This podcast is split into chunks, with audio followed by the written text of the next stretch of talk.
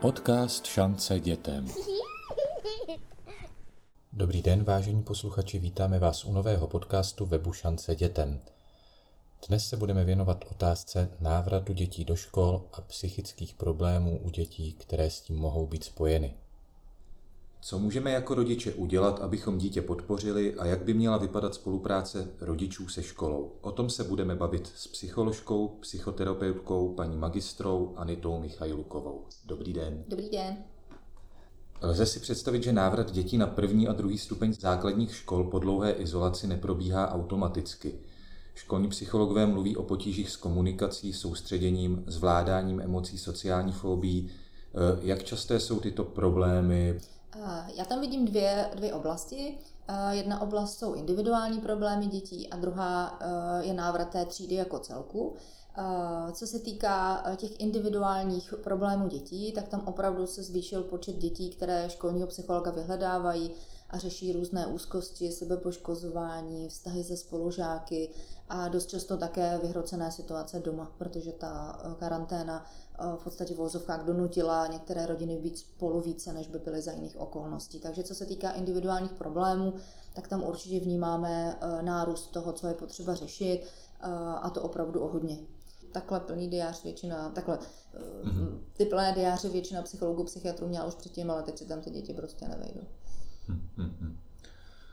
A co se týká té oblasti školních tříd, tak tam je situace asi nejvíc podobná tomu, když děti se vrací do školy po prázdninách kdy ten třídní kolektiv se adaptuje opět na to společné soužití. Během té online výuky děti se neviděly, vlastně neměly možnost se k sobě vztahovat, řešit ty problémy mezi sebou nebo vůbec vztahy mezi sebou, protože třída je jeden velký organismus, kde neustále probíhá nějaká vztahová interakce. Mění se, kdo s kým kamarádí, kdo koho bere do party, mění se složení těch part, mění se toho, jaké má kdo postavení ve třídě. Um, takže když se děti teďka vrátily do škol, tak vlastně začínají od znova, protože za těch několik měsíců vlastně to, co bylo, se smazalo a teďka se vlastně řeší, kdo je kde, kdo s kým kamarádí, kdo s kým nekamarádí, kdo je ve třídě king, kdo je někde na okraji a to ty děti velmi zaměstnává. Ale nedá se říct, že by se tam dělo něco špatně, ale je potřeba brát v potaz, že se tam děje tenhle proces na pozadí a zabírá e, nějakou část kapacity těch dětí, takže tam můžeme pak vnímat třeba nesoustředěnost na výuku, to, že nedávají pozor, nevěnují dostatečnou pozornost třeba i těm známkám. A jeden z důvodů může být právě to, že jsou zaměstnáni těmi vztahovými problémy. Co nevíme, co udělá, eh, je to, že ten víc než ten rok ty děti v té škole nebyly a to jim bude chybět. Eh, zvlášť třeba v případě středoškoláků, prostě rok a půl ze čtyř roku na střední škole je výrazný kus života a ty zkušenosti prostě mít nebudou a některé věci neodžily. Eh, bavila jsem se třeba s kolegy, maturita pak probíhala, jak probíhala, měli tam nějaké úlevy, což na jednu stranu sedí, na druhou stranu ty děti neprošly tou zkouškou dospělosti, nebylo tam to v vozovkách drama, které tam bývá, udělám to, neudělám. Takže nějaký vryb, nějaký následky to rozhodně nechá, v tuhle chvíli se nedá říct jaké. Aktuálně děti s adaptací víceméně problém mít vůbec nemusí, ale nevíme, co se stane, až vyleze najevu. To, kam, bude, kam povede to, že tam tu dlouhou dobu nebyli. Jak by měl vypadat ten přístup těch učitelů? Já let kde čtu, že Eh, často to vypadá tak, že učitelé to vnímají eh, ten návrat dětí do školy, jakože teď se má dohnat to, co ty děti promeškaly. Nezahlcují je tady příliš látkou třeba a nepodceňují právě tady tu potřebu nejprve stmelit ten kolektiv, připravit ho na práci. Já si myslím, že nelze učitelé paušalizovat a házet je do jednoho pytle, že určitě ten přístup je různý a že najdete učitele, eh, kteří tomu na tohle neberou zřetel a opravdu tam nahrnou tu látku a snaží se to dohnat. Na druhou stranu, když vemu zkušenost třeba z naší školy, tak ten dojem nemám a zvlášť třeba třídní učitelé dbají na to, aby dávali těm dětem prostor k tomu, aby si tyhle ty věci mezi sebou řešili. Když se zaměříme na ty individuální problémy, které vy teda považujete za podstatnější, pokud mají ty děti nějaký individuální problém, prodlužuje se třeba ta adaptační fáze a prodlužuje se jim tahle ztráta, o které mluvíte, že místo jednoho roku ztratí dva roky na jednou. Co se týká individuálních problémů, tak uh, já to vidím tak, uh, že to, no, jednak se objevily i nějaké problémy nově, ale velká část těch problémů uh, je spíš, že se zvýraznilo něco, co tam vždycky bylo. Děti mohly mít tendenci k úzkostem, měly tendenci k nějakému depresivnímu prožívání, k nezvládání něčeho. A ty podmínky, které byly, tak vlastně víc zvýraznily ten problém a často až do takové míry, že ty rodiče vyhledali, vyhledali odborníka. Já se setkávám s velkým nárůstem, a zdaleka víceméně všichni odborníci, psychologové, psychiatři o tom mluví, že je velký nárůst vlastně individuálních konzultací s dětmi, rodiče více vyhledávají pro řešení problému svých dětí. Ono není divu, že se to zvýraznilo, protože co se stalo během té karantény, že ten dětský život se strašně osekal na obrovské minimum. Pokud máte nějaké standardní dítě, které bylo zvyklé odpoledne se potkat se spolužáky, mělo tam kroužky, kde se vidělo s dalšími dětmi, ten jeho týden byl pestrý. Tady šlo na atletiku, tady mělo angličtinu, tady bylo rádo, že má volno, vyvalilo se na postel, aby jim to odpoledne nic nedělalo a koukalo na film, těšilo se, že se na něj podívá, protože zbytek toho týdne třeba na to tolik času nemělo. Byla tam velká variabilita a pestrost a ten život těm dětem dával smysl protože tam prostě byly věci, za kterými mohli jít, na které se mohli těšit. Eh, zkrátka ten život přinášel uspokojení. Ve chvíli, kdy se to zredukovalo, tak jak to všichni známe a zažili jsme to, tak se ten dětský den zredukoval na to, dětský, teenagerovský, eh, zredukoval na to, že ráno vstanu, když to byli do, hodně dobrý, tak si šli i vyčistit ty zuby a vylezli z té postele. Spousta z nich zůstala na ten online ležet v té posteli a stávali tři minuty předtím, než se připojili na Teamsy. Oni, kteří u toho znova usnuli, ty disciplinovanější ne. Jo. Takže strávili dopoledne, buď to teda ty lepší sezením u stolu, někteří ho strávili v posteli. Poté, co přestala online výuka, tak se teda většina šla najíst. Někteří vytahli paty, protože třeba šli pro oběd školní jídelny, někteří zůstali opět doma a nikam nešli a našli si teda něco v ledničce, co tam zůstalo od rodičů. Rodiči většinu času těch starších dětí byli v práci. Odpoledne víceméně kamarádi žádný, takže Spousta z nich ven vůbec nešla, zachraňovali je některé psy, takže s nimi museli na procházku. Pokud psy neměli, tak zůstali doma, odpoledne si pustili nějaký seriál, udělali nějaký domácí úkoly, pak byla večeře a pak si večer zase pustili nějaký seriál a zůstali v posteli.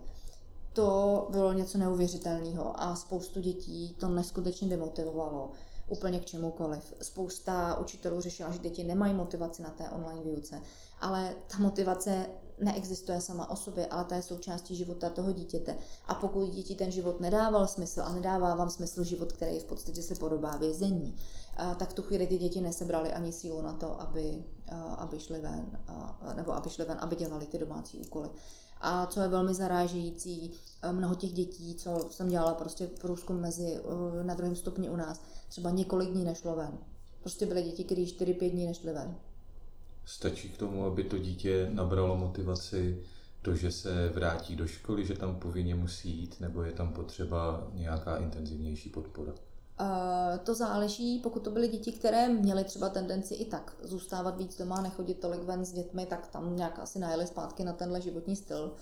Uh, některé, které už byly celé natěšené, že se teda se spolužáky uvidí, tak ty určitě jako ten, to, to změnili, byli rádi, že můžou jít ven na ty kroužky.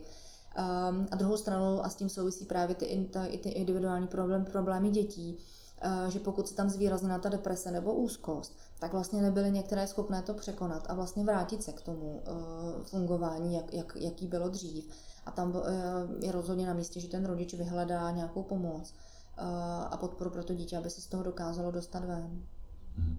Stává se, že za vámi přijdou rodiče a žádají pomoc Určitě, to je taky výrazná část práce školního psychologa, eh, že ho vyhledávají rodiče, eh, kteří zase hledají pomoc, ať, ať už si neví rady s tím dítětem. Eh, velmi časté to, co, to, co řešíme ve škole, je, že to dítě doma nedělá ty úkoly a rodič neví, jak si s ním poradit, jak ho k tomu přimět jak má vlastně nastavit ty podmínky tak, aby to dítě bylo samostatné a neměl to ten rodič na zádech a netahl to. Takže to je určitě jedna z oblastí. Pak se často rodiče obracejí vlastně v té rodinné situaci, já nevím, rozvodu, dítě nechce k některému z rodičů, právě vidí, že to dítě něco prožívá a třeba s tou školou vůbec to nesouvisí. Takže určitě rodič patří k tomu dítěti a je to určitě náplň práce toho školního psychologa. Týká se to třeba i situací, kdy má rodič pocit, že potom dlouhém období, kdy děti byly na distanční výuce, je toho na dítě na dítě moc? Způsobů, jak můžete situaci s dítětem řešit, je mnoho, protože určitě existují že, individuální terapie s dětmi, pedagogicko-psychologické poradny, různé další hmm. organizace, takže jako rozhodně nabídka toho, jak se dají věci řešit, je velká a každý rodič volí nějakou svoji cestu, co mu připadá, mm. že by tudy šel rád, žádná není lepší nebo horší. Co třeba uh, mám, mám srovnání jakoby své soukromé praxe a práce toho školního psychologa, co je třeba v té škole moc fajn, uh, že je tam víc zdrojů informací, protože já můžu vidět to dítě, jak funguje v té škole, ten třídní učitel ho vidí fungovat, do toho ten, to dítě funguje nějak doma a tohle všechno se dá krásně spojit v nějaký jako širší obraz o té situaci z té individuální uh, terapii, tak tam jsem víc závislá na tom, co mi řekne to dítě a co mi řekne ten rodič a vlastně nemám tam přístup k víc informacím. Což zase nutně neznamená, že to je špatně, ale obojí má výhody a nevýhody. Takže já bych v tomhle určitě chtěla jako podpořit rodiče, ať jako neváhají, jako spousta odborníků jako připravená pomoc a není potřeba čekat, až ta situace bude hodně špatná. Jo? Je možný právě přijít se tím třídním učitelem, přijít se v té škole poradit nebo prostě se přijít poradit s tou situací. Možná se jenom dozvíte, že se nic neděje, že to je normální a máte klid a nemusíte se tím dál trápit. Co mohou udělat třeba rodiče pro to, aby zaregistrovali, že to dítě má nějaký problém?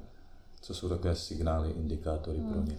Uh, moc záleží na tom, jak vlastně jsou nastavené vztahy v té rodině. Co, co je ten standard, který ten rodič s tím dítětem má a s tím potřebuje poměřovat uh, to, jestli se s tím dítětem něco děje nebo neděje. Uh, protože děti mluví s rodiči různou měrou. Jsou děti, které se rodičům vězně svěřují a jsou děti, které se rodičům víceméně nesvěřují nějak. Potom není to tak, že když dítě s váma o svých problémech už několik let nemluví, tak zjistíte, že teď s váma o nich nemluví, tak to nemusí znamenat, že tam je nějaký problém. Na druhou stranu, pokud dítě se vám běžně svěřuje, chodí za váma, říká, je mami, já jsem prostě dneska odpoledne a nevím, kámoška tohle byli jsme tamhle, a nebo tady jsem dostal pětku a to je blbý, mami mě to mrzí, jako když je zvyklý sdílet a najednou s máma nezdílí, uh, zavírá se někde, je mlčenlivý, uh, nevím, třeba přestává jíst, nevyhledává třeba kamarády.